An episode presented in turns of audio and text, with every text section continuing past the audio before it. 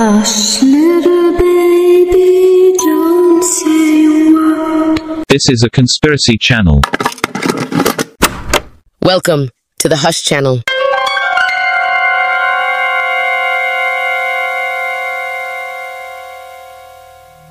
Pope County is a county in the U.S. state of Arkansas.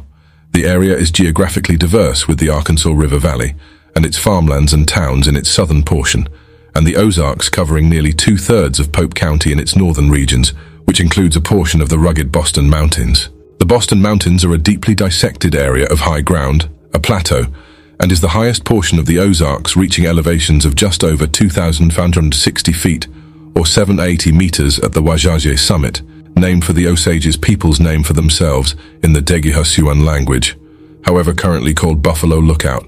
Approximately 40% of Pope County is located in the Ozark National Forest. The Ozark National Forest itself is actually composed of two separate forests, that being the Ozark National Forest, of course, and the St. Francis National Forest.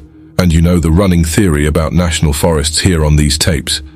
Big Piney Creek is actually a river that flows into the Arkansas River and therefore part of the Mississippi River watershed, and it flows into the Ozark National Forest, both of them.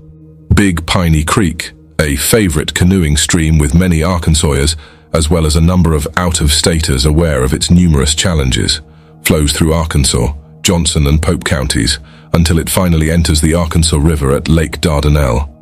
Very few people live in the valley of the Big Piney Creek, and a few long-time residents in nearby Dover say it's because the devil resides there.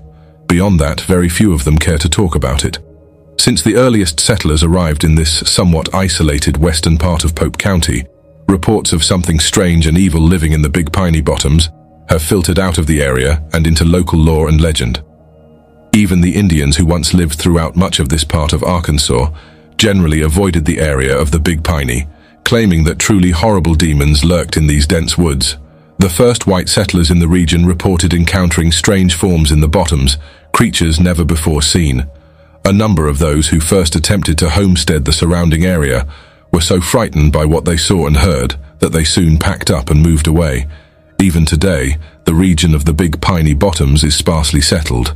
According to the Late Piney page, a lifetime Pope County resident who collected hundreds of stories and bits and pieces of fact and folklore from the region, the devil was seen by several people living near Moccasin Creek around 1980. One story tells of a strange encounter during a deer hunting trip to the Big Piney Bottoms.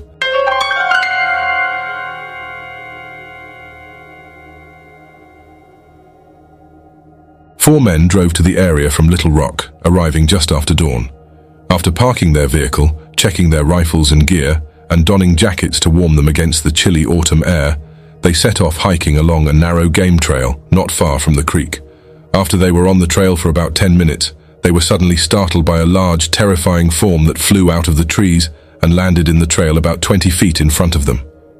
The deer hunters described the bizarre figure as dark, with greenish-black skin like a snake, and it sported a pair of huge black wings.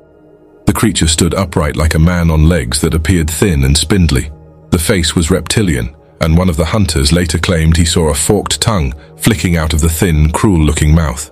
Pausing only for a moment to assess the hunters, the creature suddenly advanced toward them, lurching forward a few steps and emitting a piercing scream.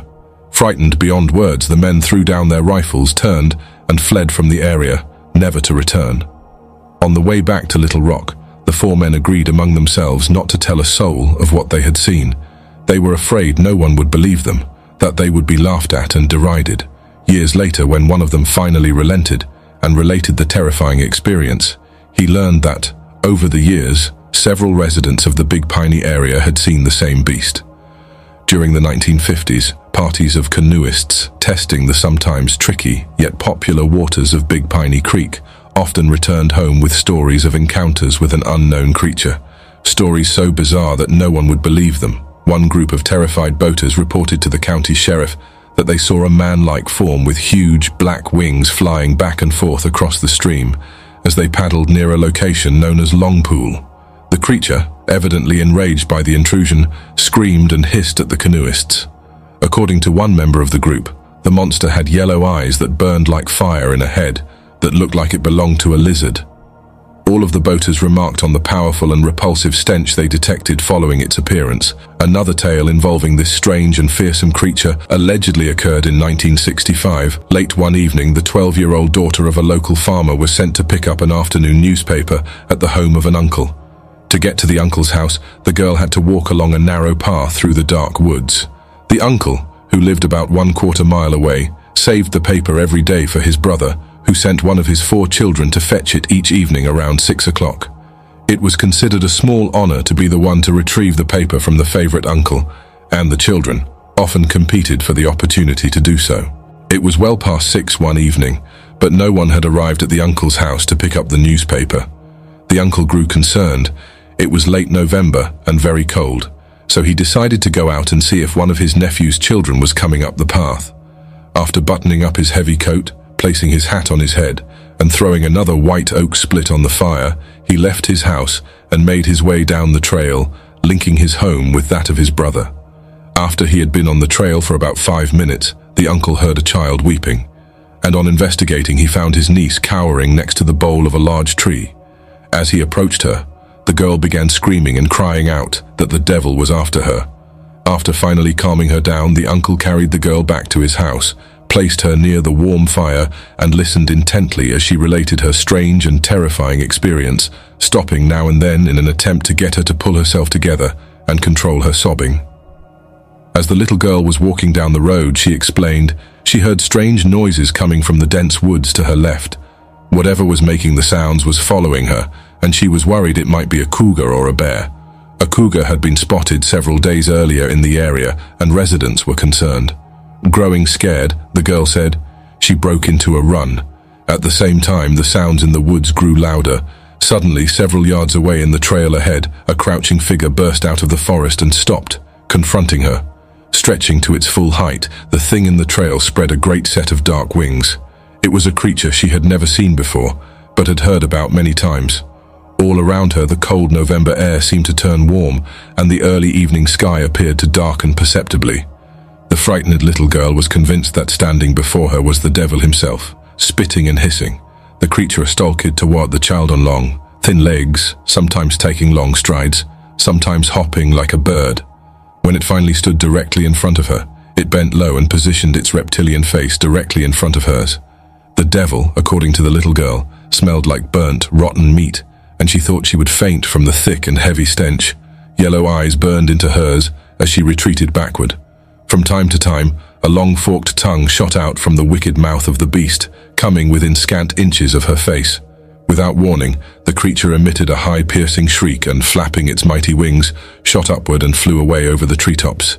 It was the last thing the girl saw before she collapsed in a faint and was found several minutes later by her uncle. The young girl who experienced that terrifying night is now a grown woman living in Russellville, Arkansas.